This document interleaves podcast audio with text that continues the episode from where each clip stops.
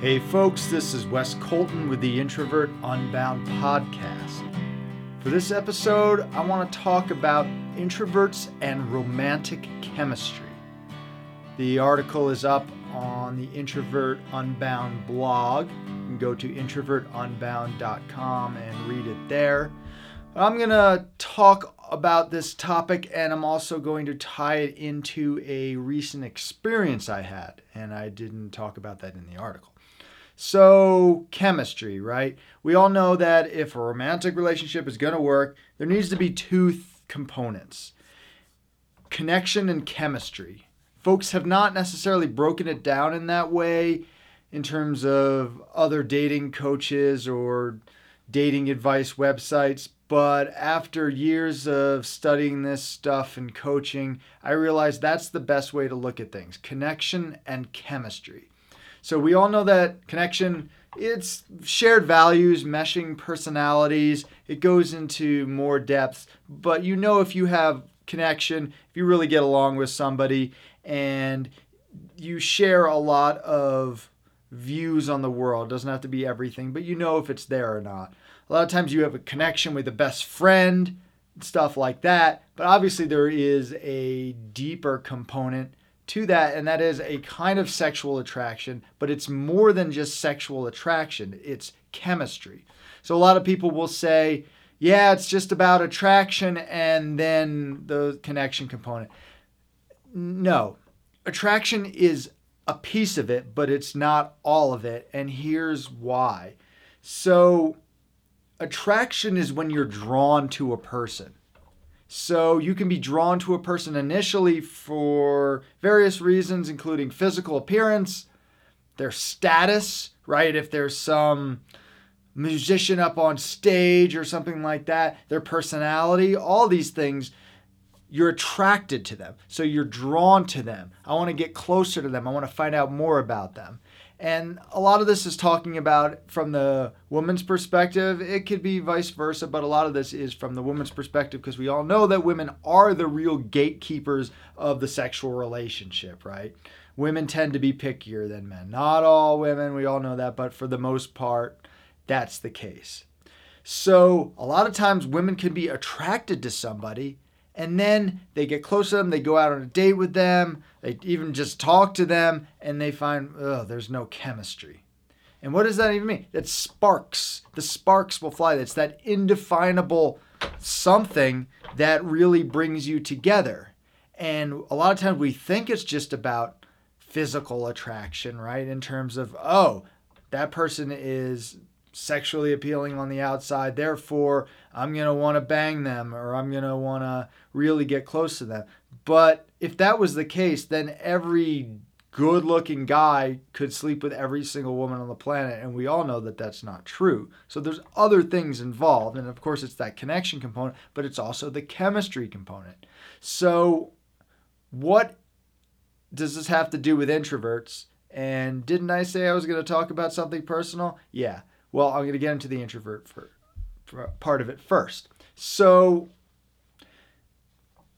for those of us introverts who tend to be quiet and reserved, maybe we don't make that much of a splash in terms of going out to a bar and chatting up women and stuff like that. I've worked a lot on my conversation skills so I do okay in that department, but just say that you yourself are not somebody who is really that great at chatting up a woman. Of course, you can learn, you can get better, at it, but let's just say you're not good at it now and you'll never be good at it. A lot of times we'll look to extroverted men who get this attention. They're loud and they're you know saying lots of stuff and they're charismatic and things like that on the outside at least and they get this attention and we think, oh, great, that's, you know, I can't compete with that. But here's the thing just because you get in the door in that way does not mean you're going to get all the way. So that has a lot to do with the chemistry component. So, yes, extroverts are more likely to have more at bats, but they're actually, ironically, more likely to have more rejections because they're I wouldn't say artificially, but they're getting in the door probably when they shouldn't, just because of their personality and being able to put their personality out there. So the good news for introverts is that you don't need all that flash, right? All you need to do is get on their radar. And if you can't get on a woman's radar, you probably need some coaching. And we do coaching at introvertunbound.com. But that aside, so if you get in the door with them and that chemistry is there, something you don't really have any control over, it's going to do a lot of the work for you.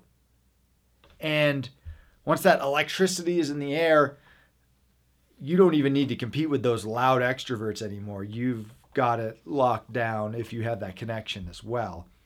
And this also applies to guys who might not be, let's just say, conventionally good looking just because you don't catch a woman's eye does not mean she won't be into you sexually, even if you start talking to her. So a lot of times, like, oh, well, she isn't looking at me. Who cares? Go talk to the person. There can be chemistry there. And, you know, a lot of times if go out, maybe not, not as much in the bars because that's the young people crowd, but go out to some restaurants, some nice restaurants during, you know, early evening on the weekends and see how many very attractive women are with some not particularly physically attractive men. And of course, there's personality components, there's other things going on there, maybe their status, but chances are, if they're in a relationship, it's because of chemistry. Now, I'm going to talk a little bit about my recent experience with chemistry, and then I'll pick back up with some of this more conceptual discussion. So, not that long ago, I was seeing a woman and it seemed like it was going pretty well. She checked all my boxes. I checked her boxes from what she told me. We went out several times over a couple few months and we each had to take trips, so there was a lot of in between time between dates. There was always something that felt like a wall that was up, but on paper, it seemed to go really well, and she kept agreeing to going on more dates. And then, I'm not going to get into all the specifics, but she started being a little bit less responsive. And then finally, after a while, I just said, What's going on here? And she said, I'm so sorry. And in so many words, she basically said there wasn't chemistry. Now, at the time, because this understanding of chemistry is something that finally just recently clicked after this incident. And then it, I pieced it together based on all these other things that had happened to me over my life. So I started to realize uh, wait, what's going on here? So you went on this many dates with me to find out that you didn't find me at all good looking? And she's like, no, it, it, it was not that I didn't find you good looking.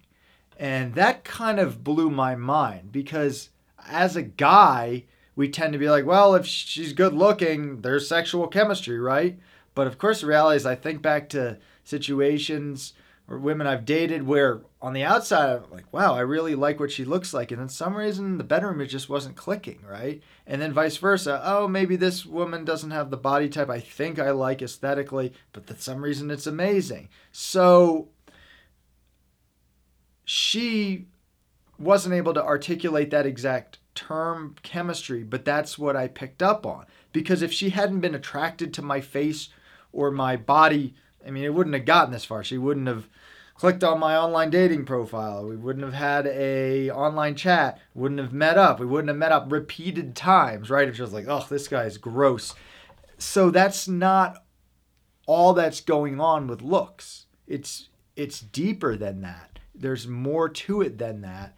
And I started to understand other situations where, for instance, it seemed to be going well, you're dating for a little while, and then it just falls off, and then the woman doesn't give any explanation. And it's because she doesn't really know it's the chemistry thing. It's this indefinable thing. She can't really put a finger on it because she's like, oh, I don't find, I don't like your face. It's like, that's probably not it, right? So it's a really important thing to understand. I don't know why most you know, TV shows that even get into the concept of sexual attraction don't really bring this up, but there is something that goes really deep into maybe our DNA that determines whether there is real chemistry. And I'll get into more of that in a second. But I think, for instance, why it didn't occur to me before is because, yeah, men, we tend not to be as you know, attuned to the chemistry component. Like I said, if we find somebody physically attractive, we're good. And because men were more hot to trot in the bedroom, we're just like, whatever, let's give it a try. But you got to think back. There's probably situations where that's been the case for you. And does that mean, oh, every single relationship that a woman is in, there's chemistry? No, a lot of times there isn't. And they might have uh, the men might have other qualities that compensate for it like a great personality extremely good looking super high status so the woman can overlook that lack of chemistry or fool herself into thinking it's really there i mean think of it this way who's who's a hollywood male celebrity women like i don't even know anymore you know i keep thinking about tom cruise but that's back in the day the modern day tom cruise whoever the hell that is lots of women look at their photo or see them in a movie and like, oh, I would totally bang Tom Cruise. And then they go and meet with Tom Cruise and they have their opportunity. Yeah, I'll, a lot of women would still probably go through with it, right? No matter what. But how many of them actually would have chemistry with Tom Cruise? Probably not a ton of them, but it wouldn't even matter, right? All those other things would overwhelm that or you know they're starstruck and stuff like that but over time they would probably figure that out that's just an extreme example that is not that relevant but i think it does illustrate that there are other things that can weigh the equation in other ways and of course you just really are like a person you want it to work you can probably be in a relationship with them then maybe it's a marriage where there isn't a lot of sex and that does over time del- um, limit the bonds and all that. So you have to have both that connection and the chemistry. But um, it also applies in situations where maybe there's some random hookup. You meet somebody at a bar and you sleep with them quickly, and then you know maybe even go out to breakfast or something like that. So you did have some time to hang out a little bit, and then whatever was there the night before was gone or you didn't figure that out and she just stopped calling you and you're like, what the hell happened there? There could have been a lot of things that are going on, and one of them could be that lack of chemistry. You don't know. Unfortunately, there's rarely a post mortem. People tend to just ghost when they don't want to talk to people anymore. And it's really unfortunate because we can all learn from that. And I do try to let women know what's going on, typically in a non mean way. And I'll often I'll tell some white lies if it would just hurt their feelings, but I will give them the gist of why things aren't working out. But hey, so if you're a woman listening to this, be honest with the guy. You just have to text him one last time, and it could be a lot of closure, but whatever. If you're a guy listening, you should do that as well, obviously. So, another thing that ties in with chemistry or does not tie in with chemistry is online dating. That's why it's so bad particularly for a lot of women, because you don't know from a photo if you're going to have chemistry. There's just no way of knowing whatsoever. And I've said this to women before. If you're a woman who's got her stuff together, you know, you're good looking enough, and you still can't find your boyfriend or husband, I'm sorry, honey, but it's because you swiped left on him. You probably swiped left on multiple men who you very well might have fallen for had you met them because you would have found that you have chemistry with them.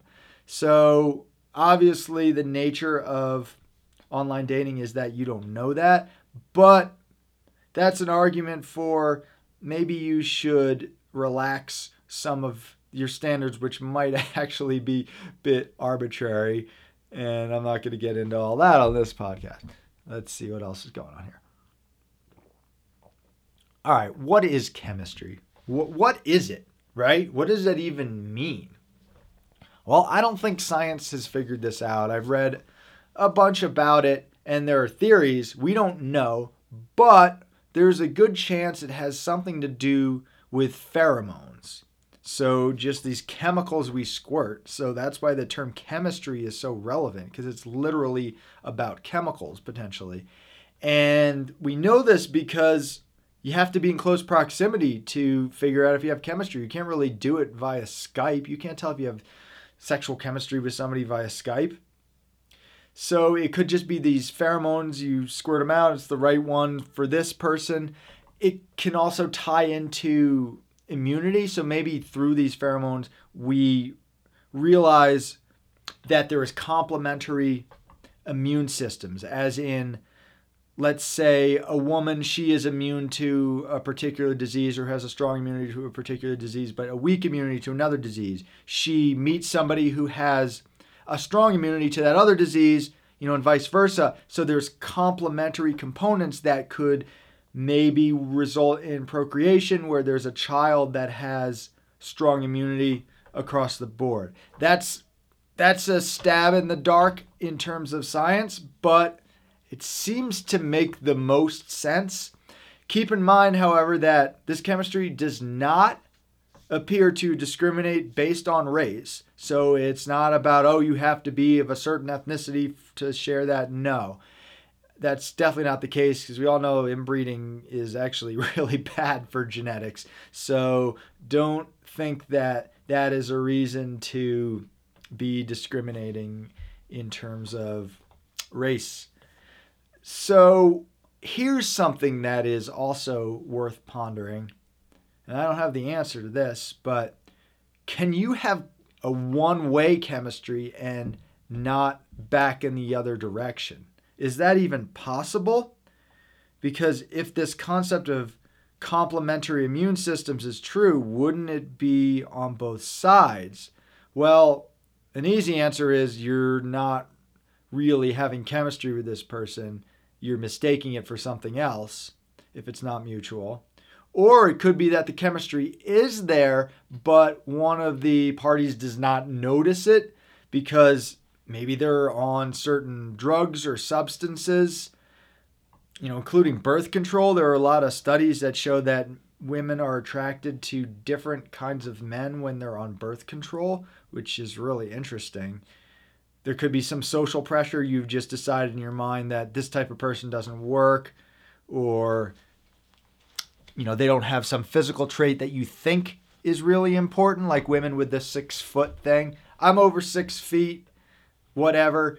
But I'm gonna tell you right now, ladies, that is super arbitrary.